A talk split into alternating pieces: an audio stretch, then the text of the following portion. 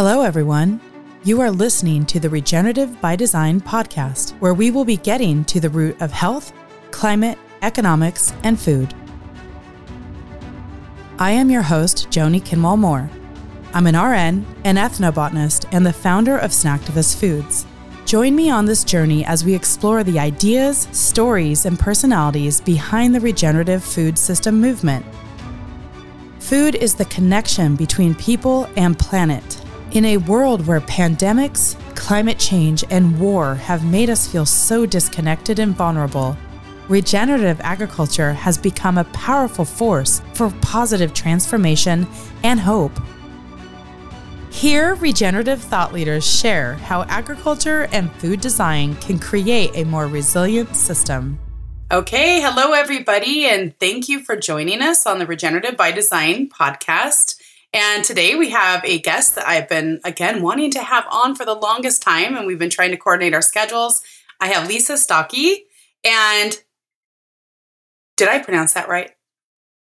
Um, I was actually going to say that I'm I'm glad that you pronounced it in the old uh, Norse way. Okay, we're both well, we'll Norwegian just roll women. this.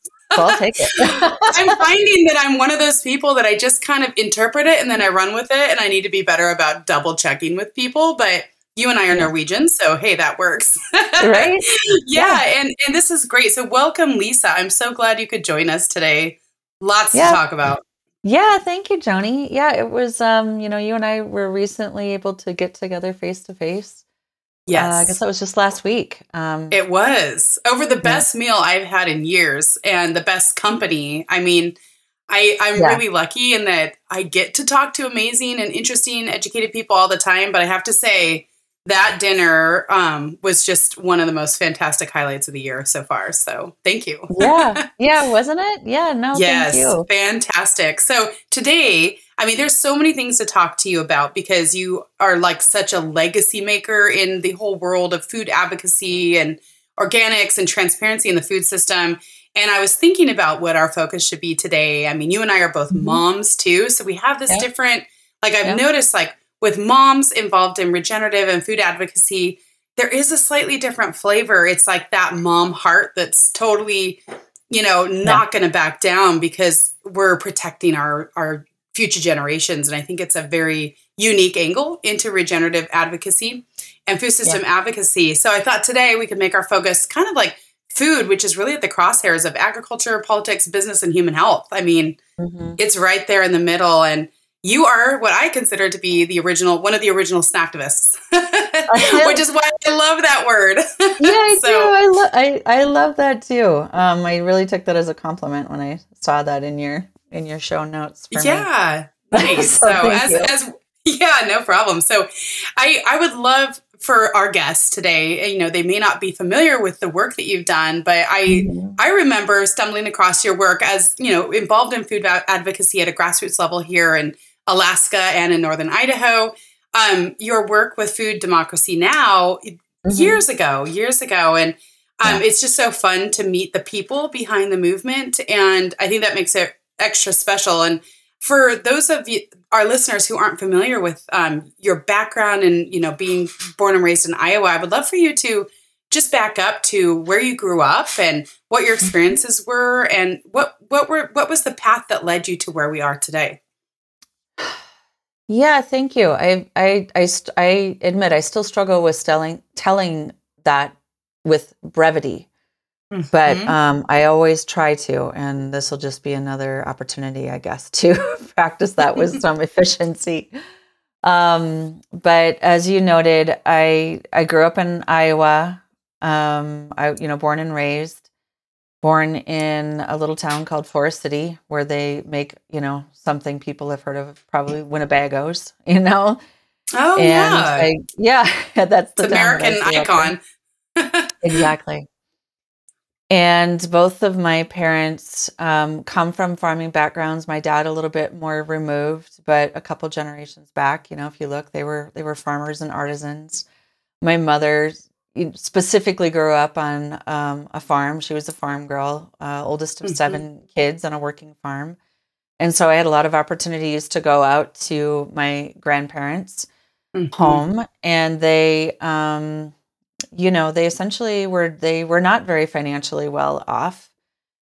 And the house and the barn and everything were always in shambles, even though they really worked very hard. And they Mhm. had um, kind of the traditional farm, you know, old McDonald's farm. They had pigs and cows and chickens and geese and you know crops and you know they- Yeah. you know they did it. They did everything. They did dairy. They did meat. They did you know. wow. yeah. Um, Not very much of that anymore around. I mean, that's really a very unique lifestyle that kind of had a Mhm. I, I not to sound terminal, but like an extinction period over the last 50 years. You just don't see that anymore. Yeah in the United totally States. true and um and i watched I, I i didn't realize that that's what i was observing you know was that process of that that that flourishing to that to that and that way of life to that extinction but then on the other Mhm. side of my family on my my father's side i had um it's kind of like a rich dad poor dad si- situation where i watched his his family um my aunt and my uncle uh, go the opposite direction with um, Mhm. what was being fostered at that time, you know, through, you know, what we understand now as being, you know, Earl, Butz style um, policy in agriculture at the USDA of that, you know, basically the model of get big or get out. And so Mhm. they got big. And I don't even know how many acres they had, but as a child, I watched them rip down the old farmhouse that they, that my Mhm. cousins and them grew up in, build a very big home, you know, with, you know, two kitchens. And it was like the best play area as a kid, Mhm. have big, huge combines and millions of dollars Yeah. worth of equipment, whatever, right? Mhm. and that was that was the, kind of the backdrop for my childhood with regard to i guess my food activism and I, I didn't really realize until many years later yeah. that that that was my observation um, as, Mhm. as a kid and i of course didn't really have a lot of opinions on it and i didn't know what was causing it. But then as i got older and i began you know i kind of began my journey with food mostly through being an environmentalist being somebody Mhm. who's always been you know wanted to have um, a connection with earth and nature as as a child. And then seeing in as a young adult um, or becoming to understand how our food system impacted our environment and right. and so I- Significantly. yeah. And so I became just rather, in my mind, logically, um, Mhm. that, okay, well, I don't want to support a, a system with my dollars um, going to that. And so I began to seek out organic food. And at that time, I had to drive all the way down to Iowa City, which is about a three hour, three, four hour drive for me wow. and go to the New Pioneer Food Co-op. You know, I did that when I was, Oh, you yeah. know, 19, 20, Yep. 21, whatever. And then when I began to have children, which I did rather early when I was 22, Mhm. um, I had my first child of four. I was like, oh gosh. Um, then I began to understand all of the issues with the food itself, right? Mhm. Mhm. and just a lot of the toxins and whatever that were associated therein. And so I had to really figure out how I was going Mhm. to feed my child in this, you know, the irony of the food desert that I was in in Iowa. Right. And so then I Which is the- ironic. I mean, it's the breadbasket of America, yet it's a food desert. Like to me, that's always been such a fascinating paradox. Yeah. It's it's a it's a real tragedy for Mhm. Iowa and Iowans in my Mm-hmm. experience. right. And I used to have to drive two hours one way up to Minneapolis to the co-ops up there, primarily to the Wedge Co-op. Um, a lot of people are Mhm. familiar with the Wedge; it's still there and thriving, I believe. And I was really grateful for that opportunity. But yet, as I got on and had you know more children, and I also came to realize that even though you know, and they started to go to school, and despite my efforts to feed them to the best of my ability and really turning that into a lifestyle, having to drive down to Ames, Iowa, an hour and a half away to that co-op, Mhm. drive up to Minneapolis to that co-op and bring back Yeah. food. And then I would witness all of the poisons um, going into our um, air and water and soil Mhm. where we physically lived. And I knew there was no way that that was not impacting my kids, plus the school Mhm. food and whatever. And so that was when I just, you know, in my mind, I was like, there's no democracy here. You know, mm-hmm. I don't have a say so. And so right. that was where the vision of food democracy, you know, came up for me. Mm-hmm. And then I joined with um, another fellow Iowan who came up with the concept of now. We want it now. And so yeah. that was food democracy right. now. Yeah. And we were both very political and we just kind of um, you know, it's it's really it's it's kind of a, a big and long story, which I, I don't really need to go into here, but you know, we began to petition, you know, the Obama administration and mm-hmm. the candidates. Um, you know, we launched the Food and Family Farm Presidential Summit in 2007 and put these mm-hmm. issues in mm-hmm. front of, you know, yeah. of farmers um, wanting to produce good food in front of these candidates. Nice. And we just kind of took off from there. Um, you know, and you took on... off fast, if I recall. I mean, I, we did. Yeah, I just feel mm-hmm. like it was out of left field and just kind of took off like wildfire in these yep. groups of people who are focused on healthy eating and reducing the toxin load in our farm and food systems. And it's a small yep. community, especially back then. I think it was smaller, but I feel like yeah. the work that you did there really helped to elevate the conversation around why you know, healthy access to organic and healthy foods is not just a, hey, that's your choice. If you can afford it, great. It's actually, there is a huge democracy issue or an equity issue because really it should be available to everybody. I mean, you shouldn't have to spend more to yeah. consume less toxicity in your food. Like it's a weird, it's a yeah. weird economic paradigm that we're living in where the more processed and heavily fortified and heavily sprayed, etc. it is, the cheaper it is, which from an economic standpoint makes no sense. That's where politics and you know subsidies and all that stuff get in. So I, I love that you've worked in that space because I find poli- food policy and all of that to be very daunting. Like it's actually a, a space I don't usually touch a whole lot. It's not my yeah. wheelhouse. I find it intimidating. Um, I also find it sometimes very discouraging because sometimes you find that somebody that you admire or you thought really stood for something or a brand that you really loved and then you dig down deep and you're like wait a minute you're not actually doing what you say you're trying to do. It's actually like a ruse or greenwashing or whatever you want to call it and that's that's a hard emotional thing to swallow. Yeah yeah it is. I i i echo everything that you said and um, it's been a while since i have engaged um, in what a lot of people a lot of people called our work tip of the spear work.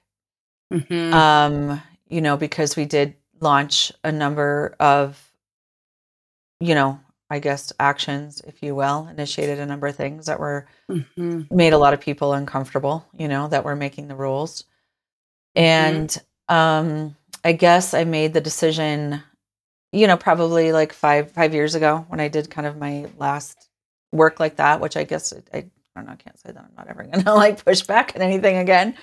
You know, you and I both came in through that um, you know, Viking lineage. It's kind of in our right. blood. But yeah, um definitely. right. Yeah. Um, Funny how that works. right? Um, but you know, I guess I I had to really take a step back. You know, kind of the last thing that I'm referring to mm-hmm. is is uh, pushing back on the allowance of hydroponics and an organic organic certification. And mm-hmm. I launched a campaign through my organization Next Seven um, in 2017 called Protect Organic. And I did it with um, many of the foundational farmers of organic in the US. Mm-hmm.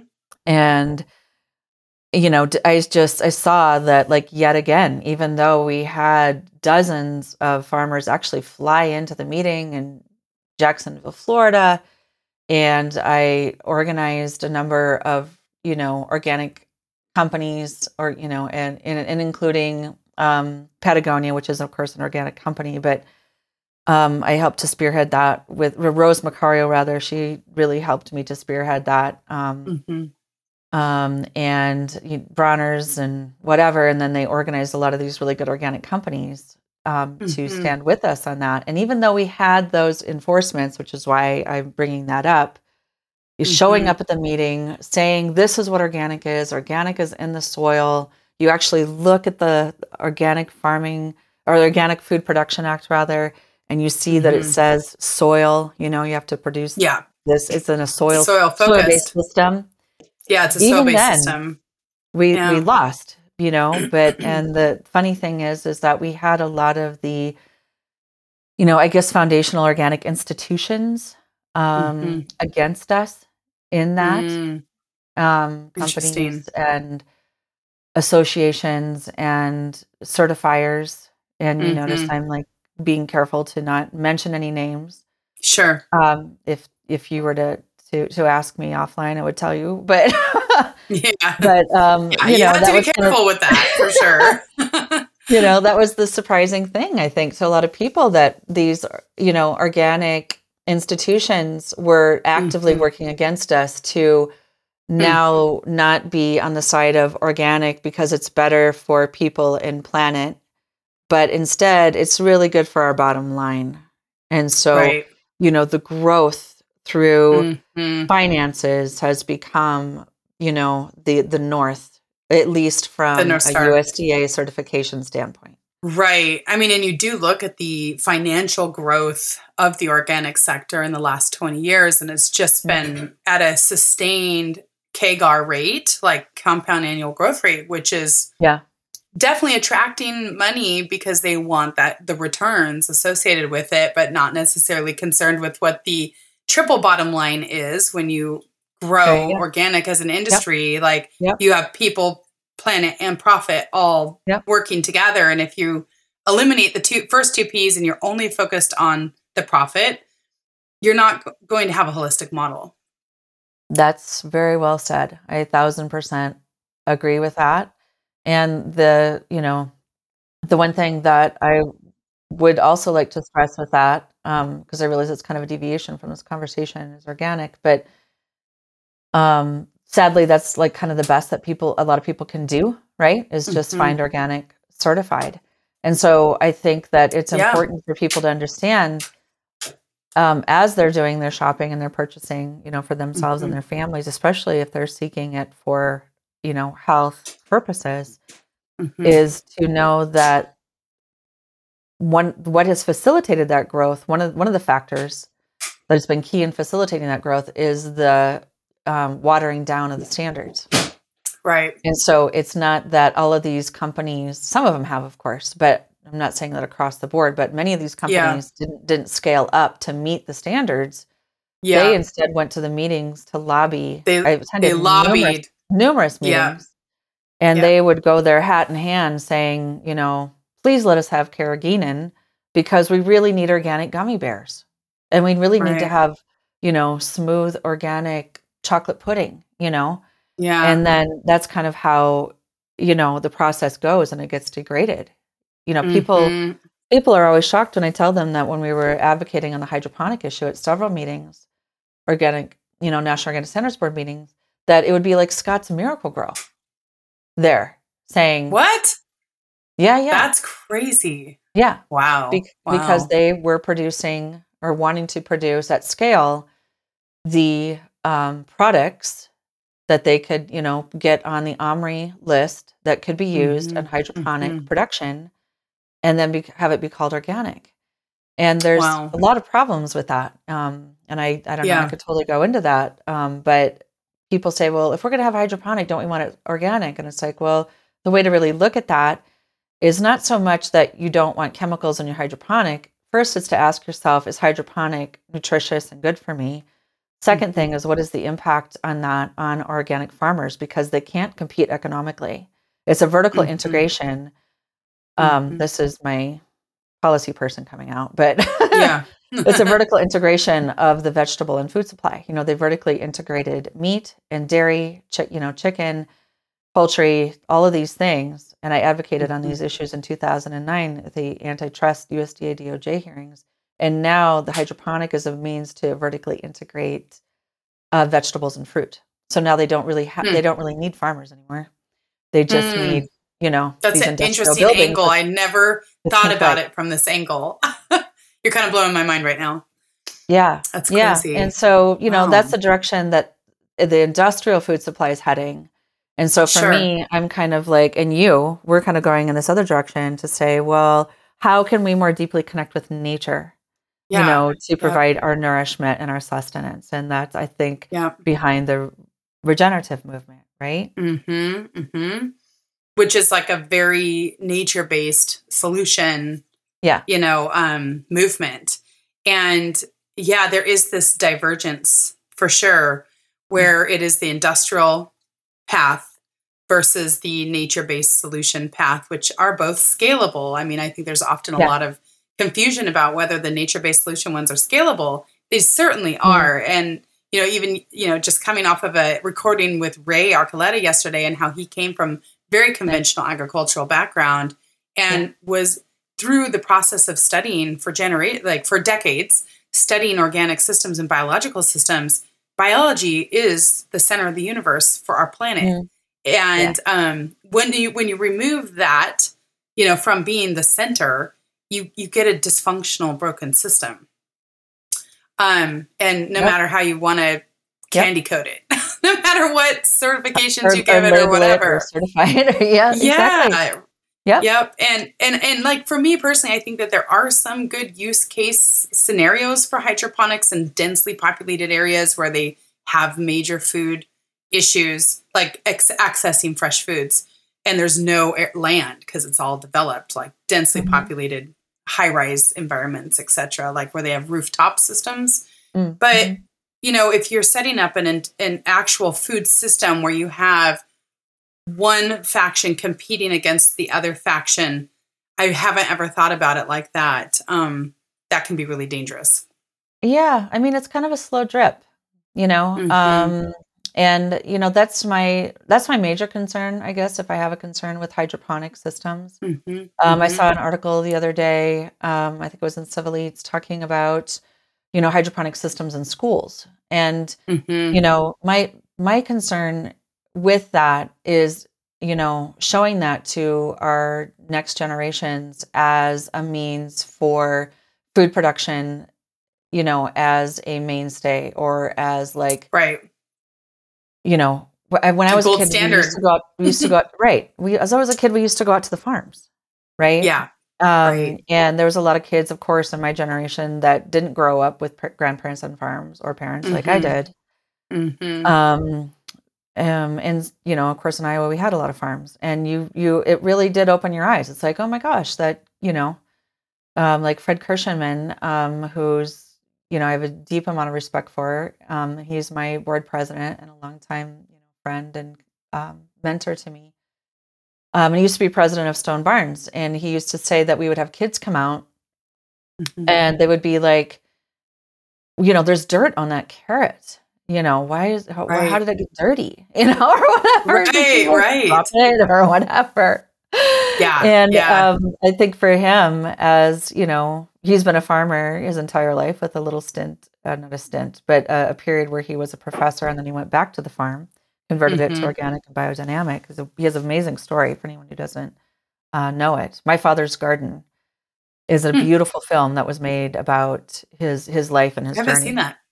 Yeah, yeah I'll have to see that. We'll, we'll have to put that in the show notes. Um, yes. Yeah. For me a, and for our listeners, we're, it's always fun to find something that's um, a, joy to watch and inspiring and educational at the same time. Uh, yes. Yep. And that's mm-hmm. what this mm-hmm. story, that's what the story is. Um, my Very father's cool. garden. And so, um, you know, I think as a farmer, that was a little bit eye opening for him to realize that uh, these future generations had deviated so far. Right. Yeah and yeah. so that is that's that's sort of my concern with hydroponic mm-hmm. systems you know is that we mm-hmm. that we do realize that it is a it is an addendum it's not mm-hmm. it's, it's, not captive biology it's right. captive biology i used to yeah. build hydroponic systems for a company called earth juice in the late 90s and mm-hmm. um, i had a botany degree and went out and got a job and i was preparing to go to the amazon to do some really cool ethnobotany work and it, i had a few months and i'm like oh this will be a cool job and it's all organic. And um, they they had a specialty in organic hydroponics. And I was like, I want to learn about that. That's really fascinating. Uh-huh. Granted, as it turns out, late '90s California dra- building organic hydroponic systems. You can guess who the customers were, and um, and then I and then it got really weird because like you know one of them would get in trouble with the law, and suddenly they'd be following me. Someone would be following me home to where I was living, and I'm like, okay, this is not what I set out to do, you know, and, and, and, and it's just, but it's been really fascinating. Like it kind of was foundational to my thinking about food systems and that whole um, bifurcation when you do go down the industrial captive biology system versus yeah. like intact holistic biological systems that then become self-sustaining. I mean, you will never I mean, I, you know, was really fascinated by like tilapia farming and floating Aztec gardens. And like that was kind mm. of where my mind was going nice, with hydroponics, yeah. but that's not really where it's at. Um, right. And, and it, and it's, it is a rub point that I don't think most people are aware of. Um, I, yeah, I agree. They just aren't deep enough in food system thinking to really see the mm-hmm. difference. And, like you know I'm, i just look at your work with food democracy now and you know as far as like when you when you all founded it early on, like really what were some of the big goals that you set out to to accomplish with your organization or did it kind of unfold naturally yeah. and organically in response to like what the current events were? Yeah. Yeah, I mean that's a good question. Um, I used to I used to kind of call myself or not call myself, but I used to think of myself as a Minuteman, you know, because I was in this industrialized mm-hmm. um, I used, to, I mean, Iowa began to feel more like a factory to me. Um, yeah. What a lot of people don't realize is that we that in Iowa we um, at that time I'm sure the statistics are different now because I've been gone from there for almost a decade, but mm-hmm. um, it was like nine hogs to every human in the wow. state of Iowa, and we were the wow. largest egg laying state and the largest corn producing state, and. I know that's still true because I actually just looked up that stat the other day. Mm-hmm. And um, compared mm-hmm. to like Illinois, Illinois and Iowa are the two largest, but Iowa is still wow. more than Illinois. So by far, far and wide, we produce the most. Uh, I don't know. Harder. It's crops. I'll say crops. It's not even. I don't even think of it as food, really. Yeah. Right. Um, you know, for this industrialized system, and yeah, it, you know, I. So I kind of you know, somebody looking for food for my kids, as I was saying earlier, I was, you know, I don't know, I guess beholden to be in that location after, you know, having children. Um, mm-hmm. Um, because I felt like that was the best thing for them, you know, with regard to family and place and all yeah. that. Stay there. Right. And um, so I thought, okay, I'm I'm kind of resigning myself to the fact that I need to be here for a little while longer. And mm-hmm. so I think it was probably, I don't know what year it was. I'm going to guess 2005 or something. Mm-hmm. Um, I began to just do, you know, act act locally, I guess. I used to have this bumper sticker on my my, you know, Volkswagen that said, you know, think globally, act locally. I love and, that sticker. Right? I've had one on I've and, had one of those. yeah and i'm i'm i was having a meeting this morning and i'm i'm noticing how i'm just i'm really coming back around full circle to that mm-hmm. thinking um, which is probably another conversation but that's how i started was just in my own community just introducing yeah. foods that were local and hosting dinners i remember you talking about organic. hosting these dinners that yeah. would be mind-opening to people yep Yep, they they were. They it turned into a slow food group and I became a slow food mm-hmm. leader and I was really fortunate to be, you know, in a in a place and location and have people there um the Willis Willis family, Paul and Phyllis Willis who um Paul um helped to start Niman Ranch Pork Company. Joined oh, with Bill yeah. Niman at that time.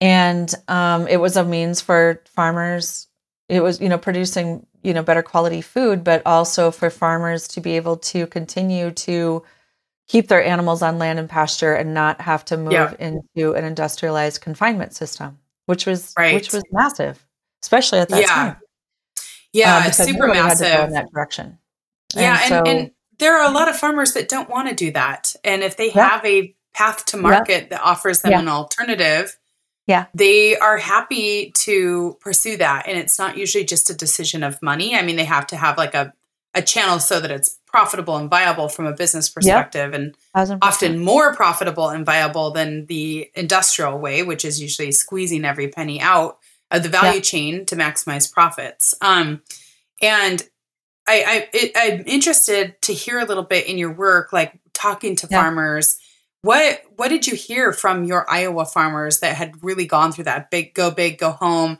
Iowa has been historically the hotbed of farmer suicides, yeah. has the highest rate of farmer suicides of any state in the nation, mm. even now. And mm. that mm-hmm. really started to trend up in the 90s. Yeah. Yeah, it's um yeah, it's a very predatory system or it can be. Um mm-hmm. there's no question about it. Um I had I I watched that suffering with my grandfather actually. Mm-hmm. Mm-hmm. Um, yeah, so I I have a visceral experience of that. Um,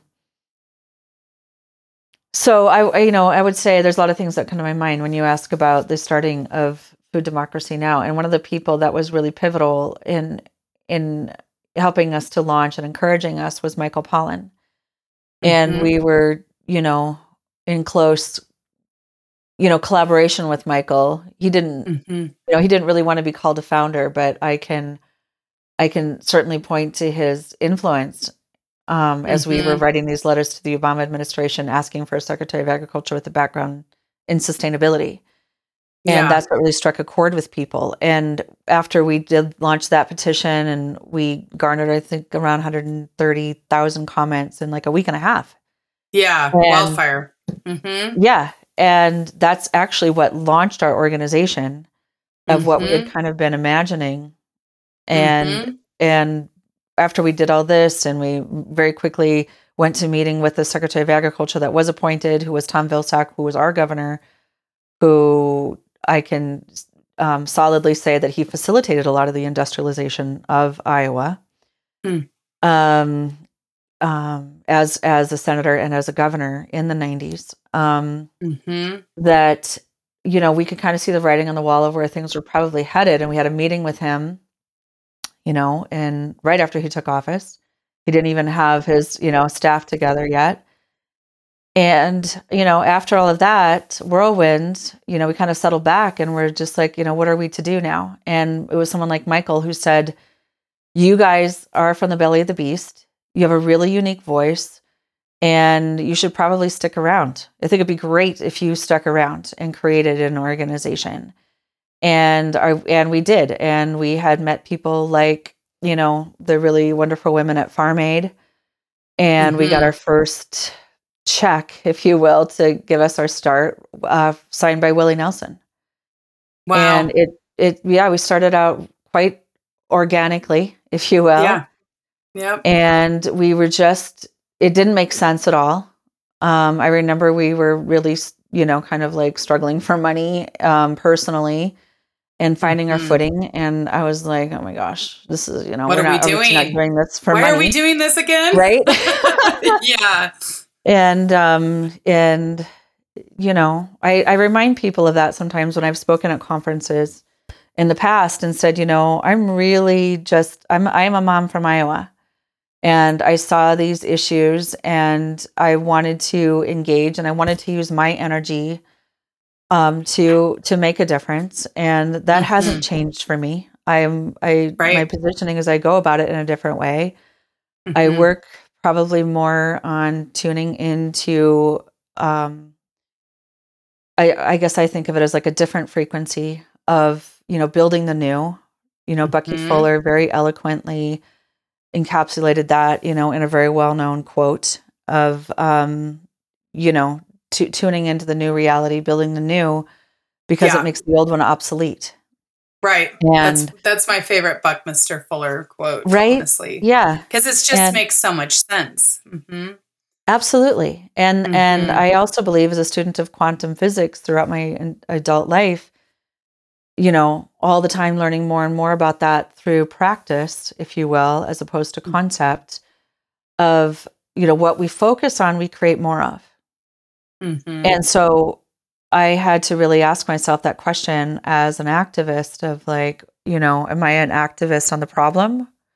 Which, you know, in physics terms is increasing or growing that problem. Right. You know, through anger, fear, yep. you know, whatever. We're focusing yeah. on what we think is the problem and thereby expanding it.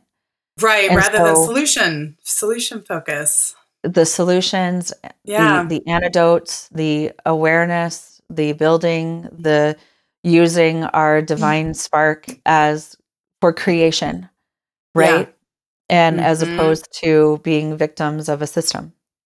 And right. so that is a very important point right there, I have to say. Because yeah. I, I totally agree with you. And I know some amazing activists that I, I I see where their heart is and I respect where they're coming from.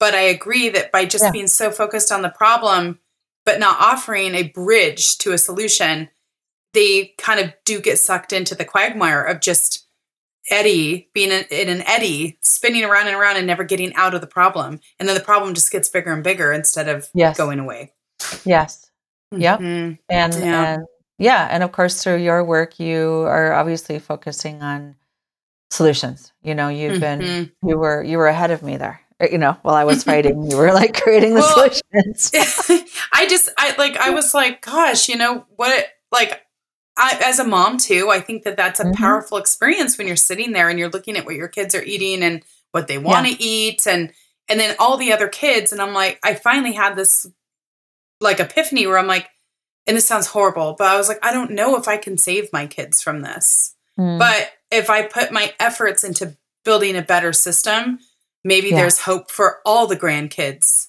out there, 100%. not just mine.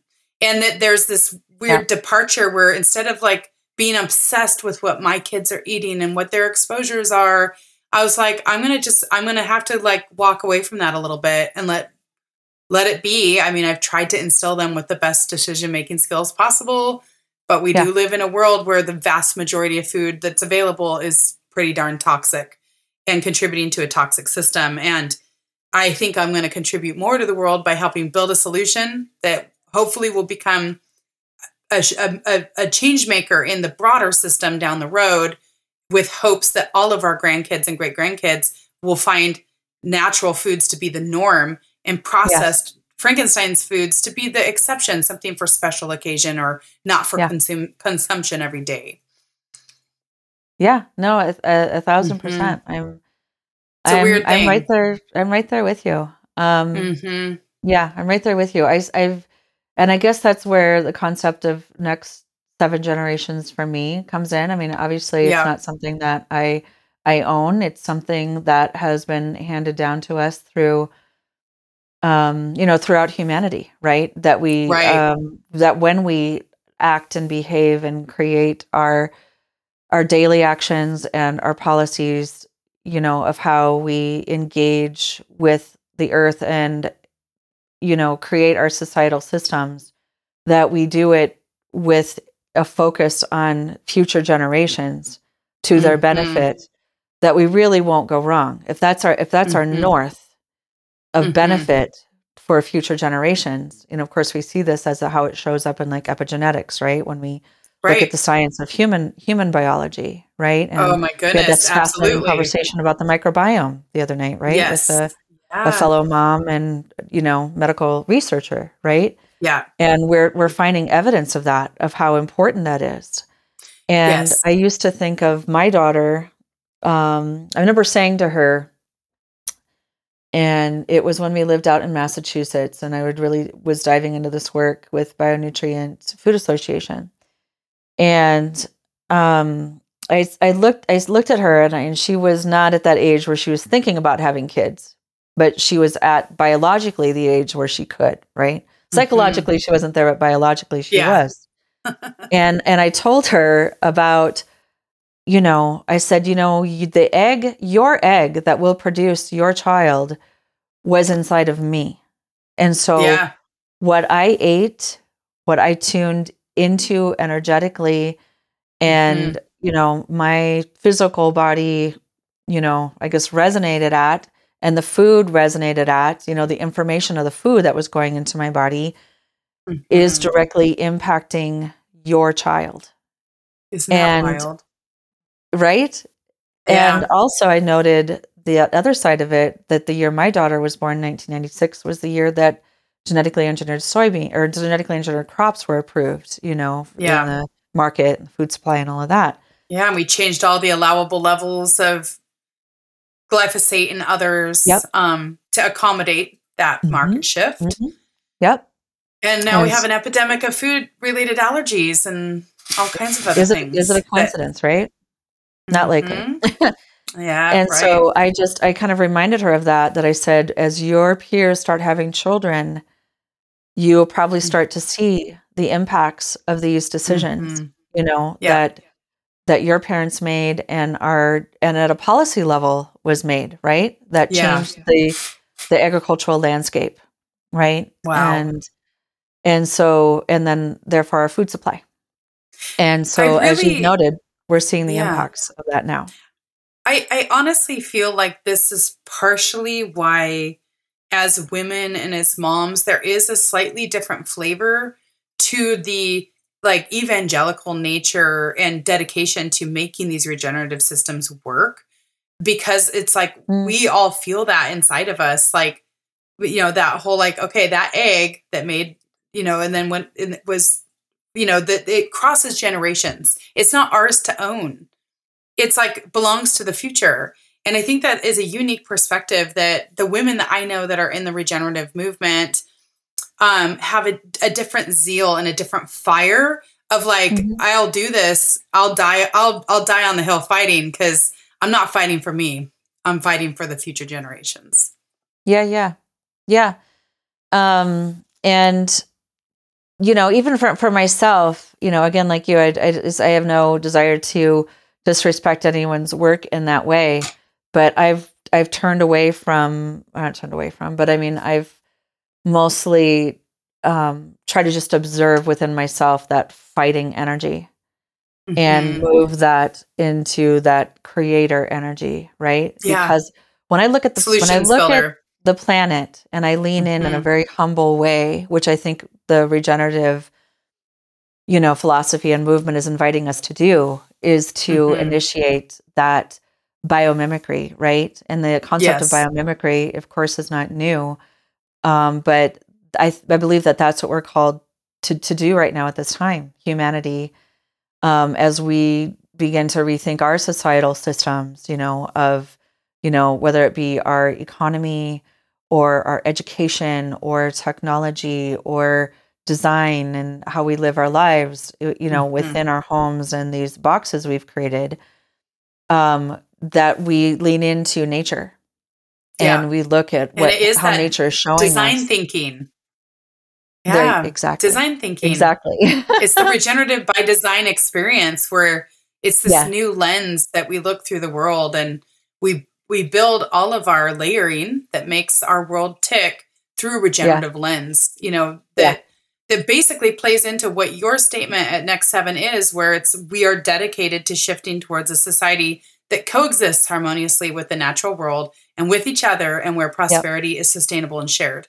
And that's a yeah. really important um, philosophy because it, it it's what sets future generations up for success. And I, yeah. I just think on that note, it's fantastic. And um, Lisa, I want you know to you know just in wrapping it up because we're at the top of the hour. Um, yeah. What do you think the biggest action item is for people who are listening and people who want to help and want to, to contribute? They don't know what to do. Mm-hmm. Maybe they have their own full time jobs and they're managing their families and all the other things that they're doing. And they're like, what can yeah. I do to be a part of this? Yeah. Maybe they're financially yeah. constrained and they're like, I don't feel like I can participate in organic because I can't afford it. Yeah. What yeah. can yeah. people no, that's, do? A, that's an important question. Mm-hmm. Um, and you know, I'll just I'll I'll I'll briefly preface that by saying that you know I'm that work for myself is expressing itself um, through my own organization Next Seven and also through the Bionutrient Institute, of which we're a founder. And the Bionutrient mm-hmm. Institute um, seeks to um, you know I I I've as I've had to di- you know dive into this with my co-founder Dan Kittredge, um, the the importance of the exploration of it. And mm-hmm. as we are asking ourselves these questions about the involvement and about the action, as you're saying. And I think for us, it's about shifting to a different paradigm of, of encouraging and inviting the exploration, inviting the conversation, inviting um, a different paradigm of, of thinking mm-hmm. outside of labels, if you will, and yeah. and mechanistic paradigm of certification. And it isn't to criticize any of that specifically, but I see mm-hmm. the process that we've come through with certification of organic and you know, I don't know, what whatever, whatever label you can think of that that was kind of the best we could do at the time and mm-hmm. we see it as an as a continuum and as an iterative process that yeah. it's not an arrival state, but it's always this constant leaning in with curiosity and humility to nature and life and earth and the cosmos and what it has to teach us about, mm-hmm. you know, nourishing ourselves and our lives. And as we lean more into that and tune into that resonance and emulate that um, on an individual level and in our homes and even in our communities, we are introducing that to others around us to also, mm-hmm. you know, tune into that to that space and yeah. to feed and nourish ourselves mm-hmm. from from that place, right? I um, right. We we found from a scientific perspective with the Bionutrient Institute is that these these very deep um, knowings within us, if you will, um, through being biological connected beings is validated by what we've studied in mm-hmm. in the mm-hmm. science that that's where our food is most nourishing it's not right. from a certification we didn't find any correlation with certification and higher nutrient levels it mm-hmm. was from mm-hmm. like you said before those tuning into biology as the predominant paradigm regeneration is yeah. a law of that biology everything yeah. regenerates. And when we eat our food in those natural regenerative systems, that's where the nutrition is. And yeah. it's really that simple. We don't it wish is. to overcomplicate it. We want to simplify yeah. it. Yeah. That's that's amazing. Thank you for that, Lisa, because I think that also just gives people permission to enter this world just through thinking and through observation and that it's not something you have to show up for like well financed and with tons of time on your hand. It literally starts right. with a change of heart, which is amazing because that's something that most people can start with. So um, on, I know our I know our listeners are going to want to find more information about you. You could just briefly tell us like where where can they find you? What's the best way to learn about your current work and and how to reach you if they have questions? Yeah, thank you. Um, my organizational website is next7.org. Mm-hmm. Um, we are on the the typical social media channels. Um, hopefully, by this time, we will mm-hmm. also be have more of a presence on the on a new social media channel called Vero, which I'm kind of inspired by because they don't pay attention to your algorithms and your data and advertise to you and all of that. So I'm kind of inspired by that mm, idea. Cool. So I invite yeah. people to check out Vero. Um, as far as social media goes, a lot of us know the issues with social media that are quickly emerging, um, and then also through some yeah. of the stuff I just talked about with Bionutrient Institute you know, our studies yes. are on there. Um, we talked about hydroponic. Our hydroponic study is mm-hmm. Yeah. is up there that we did through Next Seven, Great. and you can see what we found is the differences between soil based, generative based mm-hmm. grown food versus yeah. grown. We'll make sure to post those links. So this has been fantastic. I mean, Lisa, as usual, you and I can talk all day because we have always so much to unpack and get yeah, excited about the same things. And I just am grateful that you shared an hour of your day with us and um, yeah, well, I, I'm just, I'm really grateful that we were able to take a deeper dive into your background and hear some cool stories that we can share with the world. So, thank you, listeners, for joining us today. Don't forget to rate if you're listening to this on a platform that can be rated and share with your friends so we can spread the word and get people inspired. And again, build those new bridges and focus on solutions so that we leave our kids a better world. Thank you for listening and have a wonderful day. Thank you for joining us on the Regenerative by Design podcast. If you would like to learn more about the principles of regenerative food systems and agriculture, please see the show notes for links to education, a glossary, and guest information. This podcast was brought to you by Snacktivist Inc., a leader in the regenerative food industry. We create delicious foods from regenerative ingredients that are soil focused, minimize water use, and maximize carbon sequestration, all while radically impacting human nutrition. Learn more about our work at snacktivistfoods.com.